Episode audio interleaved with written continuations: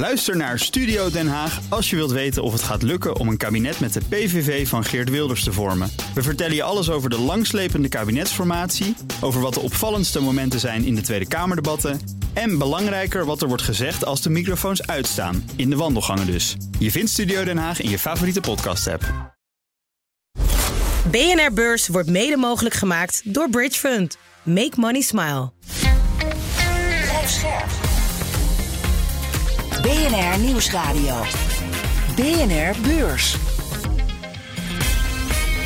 Wesley Weerts, Jelle Maasbach. Fijn dat je er weer bent bij de podcast voor de slimme belegger. En het is bijna weekend, want het is donderdag 28 september. De dag dat de beurskoers van Shell steeg. En het aandeel Shell tikte de hoogste stand aan sinds 2018. En dat heeft alles te maken met de hoge olieprijs. Want die stijgt richting de 100 dollar. I think we're going above 100. I mean, fundamentally, what we're seeing here is a repeat of the 2000s in the sense that the upstream business is consolidating. Operators are not investing in supply. And ultimately, we're going to see the marginal cost of supply rise. De AX dan toch weer eens een uh, goede handelsdag. De AX sloot 0,6% in de plus op 726 punten. Grootste stijger is NN Group, ruim 3% erbij. Na die ramdag van gisteren. Mm -hmm. En om met ons de beursdag door te nemen, is hier Erik Geuzenbroek van ING Investment Office. We hebben het straks over Schott Pharma. En dat is de maker van medisch verpakkingsmateriaal. Dat ging in Duitsland naar de beurs en schoot meteen omhoog. Ja, ondertussen is het uh, de vraag of beursgangen in de Verenigde Staten nog wel door kunnen gaan. Want de shutdown komt nu akelig dichtbij. En als dat gebeurt, zijn beursgangen helemaal van de baan. Dat zo Eerst het andere nieuws. Let's uh, bring you that breaking news right now. Uh, GameStop's board now officially electing Ryan Cohen as the company's new CEO and chairman effective immediately. Ryan Cohen, de man die bekend staat als meme koning. En die titel die kreeg hij na die gekte rond GameStop, het ultieme meme-aandeel. En nu wordt hij de CEO. En voor wie het uh, ja, niet meer helemaal weet, een paar jaar geleden stond die videogamewinkel op omvallen. Het bedrijf maakte toen honderden miljoenen verlies. En grote hedgefondsen die wilden profiteren van die neergang, gingen short en gokten er dus op dat het aandeel nog minder waard zou worden. En precies op dat moment besloot Cohen een flinke berg aandelen GameStop te kopen. En hij had op Reddit verder duizenden volgelingen. En die kochten ook massaal die aandelen van GameStop. En het gevolg was ja, dat het aandeel omhoog schoot. En hierdoor maakten die grote beleggers die dus short gingen, ja, die maakten flinke verliezen. Zo, die Ryan Cohen, die uh, gaat van uh, gefrustreerde belegger naar CEO.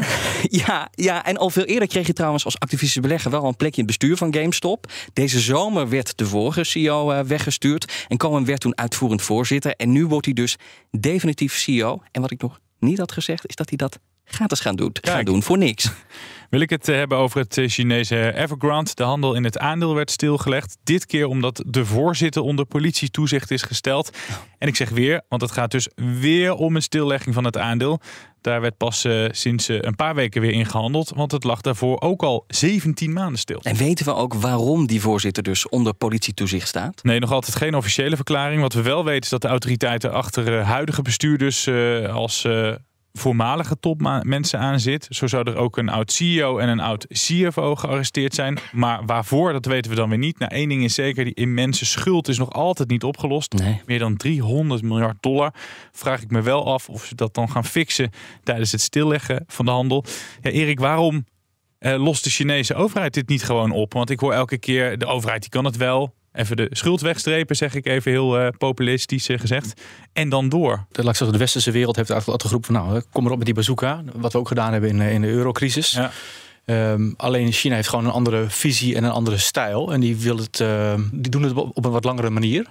En die pakken het gewoon per dossier aan. En Evergrande is nu weer even een, uh, een hot item. En dan wordt het gewoon weer even gesaneerd. En dan gaat de top even weg. Komt er een nieuwe top die wat meer staatsgezind is.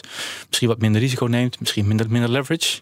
En zo, zo doen de Chinezen dat. Nou Jelle, jij weet dat ik helemaal niks met gamen heb. En toch heb ik vandaag ook nog een tweede ding in die gamewereld dat mij opviel. Want de PlayStation-topman Jim Ryan die stopte mee en gaat met pensioen. En hij werkt al sinds de eerste PlayStation bij het bedrijf. Bijna 30 jaar inmiddels. En dat deed hij wel in verschillende functies. En in de laatste jaren als CEO. En hij had dus ook de leiding bij de lancering van de PlayStation 5. Dat is de laatste console van Sony.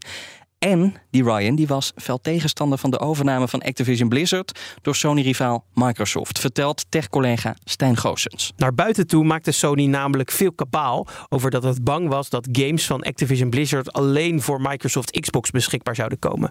Maar later bleek in een uitgelekte mail dat Ryan als baas eigenlijk helemaal niet zo bang was. Hij was namelijk uh, ervan overtuigd dat de overname weinig impact zou hebben voor Sony. Zo schreef hij zelf in de mail. Een klein beetje dubbelspel dus. Ja, dan uh, iets heel anders dan technieuws. Dan gaan we het hebben over Ryanair. Dat gaat vluchten schrappen komende winter. En dat komt niet door personeelsproblemen of stakingen. Nee, dat komt door een levering van vliegtuigen die ze niet krijgen. Ryanair had een bestelling gedaan bij Boeing, maar Boeing kan niet alles leveren. Ze kampen met uh, productieproblemen. Tussen september en december hadden er 27 vliegtuigen geleverd moeten worden. Dat worden er waarschijnlijk maar 14. Zeg je grote biotechbedrijven, dan zeg je waarschijnlijk Amerika. Maar Erik heeft er een meegenomen uit Denemarken. En dat kan uitgroeien tot een van de grootste beursbedrijven in Europa. Amerikanen zijn aan het aftellen naar het weekend. Three days and counting until disaster for the federal government. Unless members of Congress can come together, there will be a shutdown on Sunday. De deadline voor een deal over de begroting is dit weekend. En dit keer lijkt er echt geen akkoord te komen. Dus gaat de overheid dan op slot. Nou, die shutdown die heeft ook grote gevolgen voor Wall Street. Want het dreigt de markt van beursgangen namelijk volledig plat te leggen. Beurstoezichthouder SEC moet in dat geval meer dan 90% van zijn personeel ontslaan. En daardoor kan het geen nieuwe bedrijven toelaten op de beurs. Erik, wat betekent het voor uh, investeerders als een als een beursgang helemaal niet doorgaat? Nou, het wordt nu wel heel krap, hè, want het is overmorgen al. Uh, gemiddelde shutdown is blijkbaar acht dagen over de afgelopen decennia geweest. Ja. Als je acht dagen niet hebt, dan heb je sowieso al een probleem. Dan heb je niks op de kapitaalmarkten te zoeken, zou ik zeggen. Ik denk dat, dat het, het, signaal van een shutdown op de financiële markten wel een. Uh, ja. daar, daar wordt niemand blij van. De volatiliteit komt terug. Ik las ook andere berichten. Ik zag een uh, verhaal bij CNBC. Die had het over mogelijk de langste shutdown ooit. Maar hoe lang die ook duurt. Je hebt toch alles voorbereid. Er zijn kosten gemaakt. En dan moet je toch laten gaan. Ik kan me toch wel voorstellen dat dat dan een impact kan hebben op een bedrijf. Het helpt niet. Nee, het, het helpt zeker niet. Alleen um, de Republikeinen kunnen misschien het was gaan liggen om iets, nog iets te regelen. Maar of dat dan echt 35 dagen gaat zijn of nog langer, dat, maar die voorzitter van de SEC die zei zelfs: kom voor vrijdag naar de beurs. Nou snap ik het. Die beste man die wil natuurlijk. die wil misschien ook wel dat, dat de bedrijven naar de beurs gaan. Maar het is toch de voorzitter van de SEC die zegt: Nou, als je een beursgang uh, wil doen, doe, doe het dan voor. Ja, doe het dan deze week. Ja, ik begreep dat een gemiddelde IPO voorbereiding ongeveer drie, drie, vier maanden duurt. Om het dan even een paar dagen eerder te doen. Succes. Ik denk, dat, je heel, ik denk dat je heel veel mensen nodig hebt die allemaal hetzelfde kunnen en willen. En, uh, ik, zie jou, uh, ik zie jou al een beetje met je hoofd schudden. Jij denkt niet dat bedrijven daar naar gaan luisteren. Dus. Ik denk dat het vrij lastig wordt. Ja. Maar toch, inderdaad uh, wij moesten, Wesley en ik moesten denken aan die vorige keer dat je hier was. Toen ging het ook over die shutdown. Ja. Um, toen gingen we er niet van uit dat die ging plaatsvinden. Als ik nu kijk, steeds meer analisten en politiek commentatoren... die houden echt rekening met deze shutdown. Maar Erik volgens mij ook, want jij zei net... het is nog maar anderhalve dag. Dus, dus, het is dus voor zaterdag, zaterdagavond is het klaar, denk ik. Dus de, de kans is heel groot. Hè, Omdat de kampen daar nog net zo gepolariseerd zijn als ze in mei waren. En het wordt alleen maar erger, lijkt het wel. Uh, maar dan is het om zoveel druk te zetten... om uh, iets, iets aan, de aan de onderhandelingstafel voor elkaar te krijgen. Maar dat kan ook gewoon met twee of drie dagen weer gebeurd zijn. En, en dan is het... Dan zijn bepaalde parken zijn dicht. Uh, uh, maar Amerika draait gewoon door. En de financiële markten gaan op maandag weer open. Maar dat, dat personeel kan het dan ook meteen weer. Of is dat er dan wel uitgebonjourd al? Dat, dat mag thuis zitten en het krijgt uiteindelijk gewoon zijn geld uh, later uitbetaald. Het, het wordt ontslaan. Die zie ik niet zo snel. Het is niet meer dat ze gewoon even niet aan het werk hoeven. Want de vorige keer hadden we het erover. En toen vroeg volgens mij West van... heb je een plan liggen mocht dat gebeuren? Toen zei je nou, ik heb ik heb geen plan liggen, want het gaat niet gebeuren. Heb je dat plan nu wel? Je hebt het niet bij je. Het ligt niet hier voor je. Het zit in mijn tas. Het zit in mijn zit tas. in je tas. Hij is verstopt. Maar heb je nu wel een plan liggen? Nou ja, de, nee, we hebben geen plan. Je kunt toch niet inschatten wat er gaat gebeuren. Dus uh, er zijn zoveel krachten aan het werk. Nou, in Europa geen regeringen die de deuren sluiten, maar wel de grootste Duitse beursgang van het jaar en een van de grootste in Europa. En dan heb ik het over die van Schott Pharma. Thank you for all being here with us. We look forward to taking our business and the industry to new heights. Ja, een Duits bedrijf. Hè? De CEO hoorde je. Shot Pharma is eh, de maker van medisch verpakkingsmateriaal. Maakt onder meer glazen flesjes voor medicijnen. Het bedrijf ging vandaag naar de beurs van Frankfurt. En dat debuut dat is meteen een schot in de roos. Want het aandeel eh, eindigt op dag 1 ruim 15% hoger. En Shot Pharma is daarmee zo'n 4,5 miljard euro waard. Ze deden het beter dan je woordgrappen dus. Ook een hoge waardering. Want beleggers waarderen het bedrijf tegen 5 keer de jaaromzet. 35 keer de netto winst. Wat vind je van die waardering, Erik? Die vind ik uh, aan de hoge kant. Uh, omdat, omdat 35 keer de winst, hè, daarmee verwacht je een bepaald groei, uh, groeiperspectief.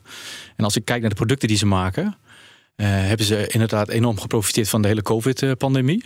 Toen waren niks was aan te slepen op het gebied van gezondheidszorg. Mm -hmm. nou, dat is gelukkig een geheel, voor een heel groot gedeelte achter ons. En zulke bedrijven, het bedrijf bestaat al heel lang, maar het is natuurlijk eigenlijk nog maar net sinds vandaag beursgenoteerd. Dus het is dan heel weinig voor ons om te kijken van oké, wat, is, wat is nou het groeiverhaal de aankomende jaren? Ja. En dan vind ik de gezondheidszorg vind ik een hele degelijke, normaal gesproken hele defensieve sector, waar 35 keer de winst niet past. Dus dat past meer bij IT, IT, IT-sectoren of, of, of, mm -hmm. Of uh, nou ja, hele, hele sexy groeiverhalen. Dat is dit niet. Nee, want wat, wat doen ze precies? Ja, ik zei al, ze maken dus onder andere injectie, injectienaalden, ampulles, uh, allerlei dingen waarin medicijnen worden be, be, uh, bewaard of worden toegediend. En een van de groei, of een van de niches in de farmacie die hot is, zeg maar, dat is de afslank, afslankmiddelen. Dat is een Novo Nordisk en, en Eli Lilly. Maar Shot is geen leverancier van die twee. Mm -hmm. Dus dan denk ik, ja, als het dan ergens gewoon uh, heel spannend of heel, heel interessant gaat worden, dan leveren zij, zij nog net niet de producten aan de twee grootste. Het idee is toch dat die medicijnen mensen zelf kunnen injecteren. Ja. Het gaat onder meer om o Ozempic. Ja. Het is dan toch uh, dit bedrijf, uh, dat Shot Pharma, dat die uh, producten levert. Dus die profiteren dan toch juist mee van die enorme hype. ja, als ze de producten zouden leveren aan Novo Nordisk, maar dat doen ze niet. Novo Nordisk produceert gewoon in eigen, in eigen beheer. In eigen beheer. Ja. En ja, neem er geen producten van Shot. Misschien wel een onderdeeltje, maar niet substantieel. En waar moet dan uh, de toekomstige omzet vandaan komen? Want je gaf net al aan, COVID ligt nu achter ons. Ik Daar denk dat het gewoon, ik denk dat het gewoon een, een, laat ik zo zeggen, de, wat mij betreft zou de waardering wat naar beneden moeten. Past geen 35 keer de winst bij. Nee, maar ook dan geldt, je wil groeien. Ja, innoveren. Die mRNA, de techniek om uh, een van die COVID-vaccins was op, die, op basis van, uh, van die techniek bedacht. Ja. Dat betekent dat je medicijnen moet uh, toedienen of moet bewaren op min 80 graden. Daar heb je weer hele speciale spullen voor nodig. Daar zijn ze blijkbaar in geslaagd om dat goed te doen. dus als er nou heel veel medicijnen de aankomende jaren komen op basis van die techniek, zou het kunnen zijn dat je, dat je shot moet hebben. Wesley heeft het over die afslankhype. Hè? Dus hm? die, die fabrikanten die scoren met afslankpillen. Ja. Nou, er zijn heel veel mensen die graag willen afvallen. Die bedrijven die die dingen echt maken en, en leveren, geloof je daar wel ja. in? Ja, dat, dat, laat ik zo zeggen, dat heeft zich afgelopen jaren al bewezen. Hè. Dus Ja. dat is Eli Lilly in Amerika en Novo Nordisk in, Novo Nordisk in Denemarken. Die hebben allebei een hormoon vermarkt wat de lever je doet eh, voelen dat je verzadigd bent. Ja. Nou, dat is natuurlijk veel mooier dan een maagverkleining of al het andere wat je nodig hebt. Ja, het liefst heb je gewoon discipline, maar heel veel mensen hebben blijkbaar geen discipline. Nee. Dus die markt is gigantisch. Ja, maar ik hoor ook uh, artsen roepen van uh, nou, stop met het gebruik van die uh, medicijnen. Want we hebben die medicijnen, want die zijn eigenlijk bedoeld voor diabetespatiënten. Ja. er zouden ook mogelijk gezondheidsrisico's aankleven. Dus Ja. als je dan dat alles hoort, ja, dan is dit toch ook een business die misschien wel uh, eindigend is uh, op korte termijn. De kans is natuurlijk altijd hè, dat, het, uh, dat de toezichthouder zegt van nou, tot hier en niet verder. Uh, vooralsnog is het Amerika een schreeuwend succes. In Europa zijn, zijn we wat voorzichtiger mm -hmm. met, het, uh, met het voorschrijven van die medicijnen. Ja, maar omdat je aangeeft Novo Nordisk en bijvoorbeeld een Eli Lilly vind ik dan wel interessant. Ja, dat zijn die bedrijven die er nu geld aan verdienen. Exact. Maar hoe lang nog? Ik zo zeggen, de markt ziet niet een risico in. Als je de grafieken van beide aandelen erbij pakt, is het gewoon een uh, van linksonder naar rechtsboven heel stabiel. En, uh, en de waarderingen zijn er ook naar. BNR Beurs. Gaan naar Wall Street en dan mag ik altijd uh, de koers opnoemen. Ben ik altijd helemaal blij. De, Dow Jones staat 0,7% in de plus. Uh, 0,4% in de plus. Oh, gaat het ook, nog fout. De S&P 500 staat 0,7% in de plus. De Nasdaq wint 1,1%. En dan gaan we het nog even hebben over de bedrijven waar we het uh, net over hadden. GameStop 0,8% procent lager. Ondanks dus de nieuwe Sheriff in Town. Ja, aan het begin van de dag ging hij trouwens wel even omhoog. Maar dat ja, is maar nu niet dus meer. heel snel weggehebt. En Boeing staat ook een, uh, een procent lager. Nou, dan naar Amerika's grootste maker van geheugenchips, Micron. Dat kwam met tegenvallende vooruitzichten. Uh, zo valt uh, onder andere het verlies hoger uit dan verwacht. En dat komt dan weer door de zwakke vraag naar smartphones en PC's. En daardoor zakken de verkopen bij Micron al vijf kwartalen op rij. En dat geldt ook voor de beurskoers vandaag, want daar gaat ruim 4% vanaf. En wil ik het ook nog even hebben over het eh, aandeel uh, Coty. Voor wie het niet kent, een Amerikaans cosmetica bedrijf. Dat heeft sinds vandaag een dubbele notering. Er was al een Amerikaans aandeel, nu ook dus een Franse notering. Om half vier onze tijd is het aandeel op de beurs van Parijs van start gegaan. Gelijk dus met de start van de beurshandel in uh, de Verenigde Staten. 33 miljoen aandelen zijn er verkocht. En met het geld willen ze de schuld verlagen. Coty wil graag de strijd aangaan met het Franse L'Oréal. Maar fun fact, werd zelf in 1904 al in Parijs opgericht. Dus het is eigenlijk al een, uh, een Frans bedrijf. BNR Beurs. Twee keer balanceerde het biotechbedrijf Genmap op het randje van de afgrond. Het bedrijf komt uit Denemarken, vocht zich terug en is hard op weg om uit te groeien tot een Europees succes. En dat komt goed uit, want het is het bedrijf dat Erik heeft meegenomen voor onze serie over beursbedrijven ja, die het in zich hebben om een gigantisch succes te worden. Uh, ja, originele naam, Genmap, maar ja, voor wie het niet kent, uh, Erik, wat doen ze? Het is een, het is een biotechbedrijf, uh, gedeeltelijk uit Nederland en, uh, in, en in Denemarken. Heeft een Nederlandse CEO, Jan van der Winkel. En ik ken het bedrijf, ik denk al tien jaar. Laat ik zo zeggen, als, als de vraag is van wat, wat zijn nou de giganten voor, voor aankomende tien jaar? Hè? Wie gaan de ASML vervangen of de Unilevers? En hoe gaan we de grote broer Amerika verslaan? Dan denk ik dat ik het niet moet zoeken in de IT-hoek in, in Europa. Ik denk dat we daar gewoon de slag verloren hebben. Ja. Uh, maar het, het Genmap op het Genmap verhaal of het Genmap verhaal, hoe je het uit wil spreken, dat is echt wel een schreeuwend succesverhaal. En um, uh, zij hebben, ik denk zeven jaar geleden hebben ze met Johnson Johnson, de, grootste, een van de grootste farmaceuten ter wereld, hebben ze een deal uh, gesloten om, om Darzalex te vermarkten tegen ziekte van Kala, de botkanker. En dat, ja, de omzet van het bedrijf, sorry, de omzet van dat medicijn is zeg maar van 100 miljoen naar 6, 7, 8 miljard gegaan in een, nou ja, zo'n mooie parabolische grafiek. Uh, en zij zitten dus in de anti, anti-lichamen. Dus wat zij, wat zij doen is hebben technologie. Waar vroeger chemo gewoon zwaar van gif was. Als je, het is allemaal kanker waar ik het nu over heb. Uh, dan krijg je chemo toegediend. Gaat heel veel kapot, maar ook de kankercellen. Waar Gemma op zich in specialiseert is, is immuunoncologie. Dus dat ze gewoon echt proberen met lichaams eigen cellen de kankercellen aan te pakken. En die techniek die is gewoon goed. Dat heeft Darzalex al bewezen.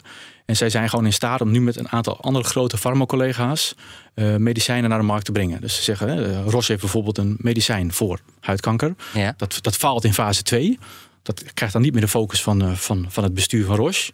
Maar er is natuurlijk wel 100 miljoen aan investeringen gegaan. En dan zeggen ze tegen Gembab, nou, wil je misschien nog proberen met jullie technologie, met een klein beetje tweaken om het markt. En dat lukt, dat lukt dus blijkbaar. En is Gembab dan de enige die dit kan? Nou ja, de, de, de technologie is wel. Ik weet niet of die gepatenteerd is, maar wat ze doen is gewoon heel goed. En de, de snelheid waarmee ze medicijnen naar de markt brengen is vrij hoog. Ja, zeven geneesmiddelen zijn op dit moment ja. goedgekeurd. Ja, en dat is eigenlijk allemaal in de afgelopen zes, zeven jaar gebeurd. Dus er komt gewoon één à twee mee. En ze zijn, het zijn niet allemaal blockbusters. Hè. Als het meer dan een miljard omzet doet, is het een blockbuster. En dat zou ook een beetje ridicuul zijn. Um, maar als je nou vraagt van waar zie je nou de aankomende jaren een, een groot bedrijf ontstaan, ja. Had ik Genmo bedacht. En bij biotech denken we ook gelijk aan Galapagos. Was een paar jaar geleden was dat het verhaal. Die zouden ja. het gaan worden. Je had het net over de blockbuster. Nou, ze hadden de zogenaamde pa in huis. Dat werd het niet. Ja. Als ik naar jouw verhaal hoor, dan hoor ik een bedrijf wat het volgens mij veel beter op de rit heeft staan. En volgens mij ook minder gevoelig is voor dit soort dompers. Galapagos uh, ken ik toevallig ook, omdat ik dat, dat is wel een beetje mijn sector om zo maar te zeggen. En ja. zij hadden daar het probleem dat de FDA heel moeilijk deed om het. Eh, Amerika is de grootste markt voor, voor alle medicijnen. De FDA deed heel moeilijk, dus kwam eigenlijk niet op de Amerikaanse markt. En dan is de biotech-droom in één keer gewoon ja, uh, teniet gedaan. En zeker bij Darzalex, maar ook bij alle andere medicijnen die, uh, die Genmap uh, probeert naar de markt te brengen, krijgen ze vaak fast track approval. Dus ook de FDA ziet, oh, dit is wel heel, heel bijzonder goed. He, dus de efficiëntie is gewoon heel goed. Ja. Weinig bijwerkingen, gewoon hele goede medicijnen. Dus de FDA werkt ook mee waar ze kunnen ja. om Genmap te helpen. En dat klinkt heel lief, maar dat, ze zien gewoon dat het goede medicijnen zijn. Maar zij gaan dus wel die Amerikaanse markt ja. echt veroveren. Ja. Daar, daar, daar, ja. Exact. En Johnson Johnson was een hele, dat is natuurlijk de, tot voor kort was dat de grootste farmaceut uh, ter wereld. Recent ingehaald door Eli Lilly. Uh, maar dat is gewoon een hele sterke partner. En toen deden ze het op basis van royalties. En dat betekent dat je heel veel van je winst weggeeft aan je partner. Nu zijn ze zo sterk en groot dat ze het uh, zelf doen 50-50 en zelfs helemaal in eigen huis. Zijn nu meer dan 20 miljard euro waard. Mm -hmm. Waar kunnen ze uiteindelijk naartoe? Uh, ik denk als je, als je het aan meneer Van de Winkel vraagt, dat hij waarschijnlijk het uh, tienvoudige zegt. Want dat is een ambitieuze, ambitieuze man. Ja. Uh, maar als ik kijk naar de hoeveelheid medicijnen die ze in de pijplijn hebben. en de aanname doet dat ze gewoon elk jaar bijvoorbeeld één naar de markt brengen. en er zitten gewoon. En, en oncologie is natuurlijk, kanker is natuurlijk gewoon nog steeds een gigaprobleem. Uh, ja, dan kan dat gewoon uh, een factor. Nou, of ik nou twee of drie of vier keer moest. Het ligt ook aan de termijn. Hè. Is het niet volgend jaar? Ze zitten nu een beetje in een turnaround. Ze hebben moeten weer nieuw- nieuwe medicijnen moeten weer komen, zeg maar. Ja. Maar waar staat er over vijf jaar? Nou ja, twee, drie keer zo hoog als nu. Maar je hebt dus geen garantie dat die medicijnen worden goedgekeurd. Dus is dat niet ontzettend risicovol dan? Als je daarop Nou, niet al wat ze hebben. Wat ze hebben, hè, kijk, wat ze hebben, dat. ehm, Maar de groei is afhankelijk natuurlijk van wat er gaat komen. Maar er zijn natuurlijk heel veel. Er zijn tien- tientallen farmaceuten waar een, waar een medicijn eh eh, flunkt door de. Dus sorry, niet door de FDA komt. Maar daar is al wel heel veel tijd en energie in gestopt. Als je dat voor een eh, niet, niet te groot bedrag mag overnemen en samen met hun ga- gaat. Kijk, het is gewoon een kwestie van heel veel proberen. Heel veel bio, bio Galapagos, is het mooiste voorbeeld. Hadden, een hele, hadden een heel mooi medicijn. Dat lukte net niet en toen was het einde oefening. En voor Genmap, het medicijn waar jij het meest van verwacht, wat, wat, wat is dat? Ah, Darzalex heeft het, laat ik zeggen, door Darzalex, hè, dus voor beenmergkanker, hebben ze het nu laten zien dat het van niks naar 20 miljard kan. Eh, zij zijn nu bezig met eh baarmoederhalskanker, ze zijn bezig met ehm lymfeklierkanker. Alle markten zijn gewoon heel groot. En eh, nog één ding wat ik wil zeggen over meneer Van den Winkel. Zijn, ik heb hem één keer mogen ontmoeten op een conferentie en hij, hij zegt: Mijn visie is, of waar ik hoop, is dat kanker gewoon een chronische ziekte wordt. Ja, dat is natuurlijk prachtig. Hè, En, en dat- we zijn natuurlijk al een heel eind op weg. Heel veel mensen kunnen heel oud worden met kanker. Maar dat een chronische aandoening wordt. Ik snap dat Genmap daar dan heel veel geld aan verdient. Maar de, de insteek is natuurlijk prachtig. Gisteren stonden de verzekeraars in de belangstelling en morgen draait het weer om een verzekeraar. Egon roept alle aandeelhouders bij elkaar. Het gaat over een zonnige bestemming. Gesproken wordt over de verhuizing naar Bermuda. Egon wil daar de juridische hoofdzetel plaatsen en vraagt aandeelhouders nu om toestemming. Bermuda is een oud Britse kolonie en nu we het toch over de Britten hebben. Het Verenigd Koninkrijk komt met de definitieve economische groeicijfers over het tweede kwartaal. Tot slot Amerika. Daar komt een belangrijk inflatiecijfer uit. En nieuws over de staking bij de autobouwers. Die wordt mogelijk uitgebreid. Dit was hem, donderdag 28 september. En ook de aflevering van BNR Beurs. Maar daarin de shutdown in Amerika. Die mogelijk al alle aanstaande beursgangen plat gaat leggen. We bespraken een Duitse beursgang, want daar kan het nog wel. En hoe een Deens biotechbedrijf met hulp van een Nederlander Europa gaat veroveren. Erik Geuzenbroek, en dat is niet die Nederlander, maar wel bij ons te gast. Erik Geuzenbroek van ING Investment Office. En mocht je het vergeten zijn, nog even een reminder. Je kan je vragen insturen naar bnrbeurs.bnr.nl. En dat zijn niet vragen aan, eh, aan Wesley. Van waar haal je slechte grappen vandaan? Maar dat zijn vragen aan onze gast van de vrijdag. Vrijdag hebben we altijd een speciale aflevering. Maar die mogen ze ook aan jou stellen. Die ja. mogen ze stellen, maar ik ben er vrijdag niet. Dat Die vragen kan je dus opsturen naar eh, bnrbeurs.bnr.nl. En wie weet wordt jouw vraag dan voorgelegd aan de gast van de vrijdag. Tot morgen. Tot morgen. BNR Beurs wordt mede mogelijk gemaakt door Bridge Fund. Make money smile. Bij BNR ben je altijd als eerste op de hoogte van het laatste nieuws. Luister dagelijks live via internet. Bas van Werven. En heel langzaam komt de zon op rond dit tijdstip. Je krijgt inzicht in de dag die komt op BNR, het Binnenhof in Nederland en de rest van de wereld. De Ochtendspits. Voor de beste start van je werkdag. Blijf scherp en mis niets.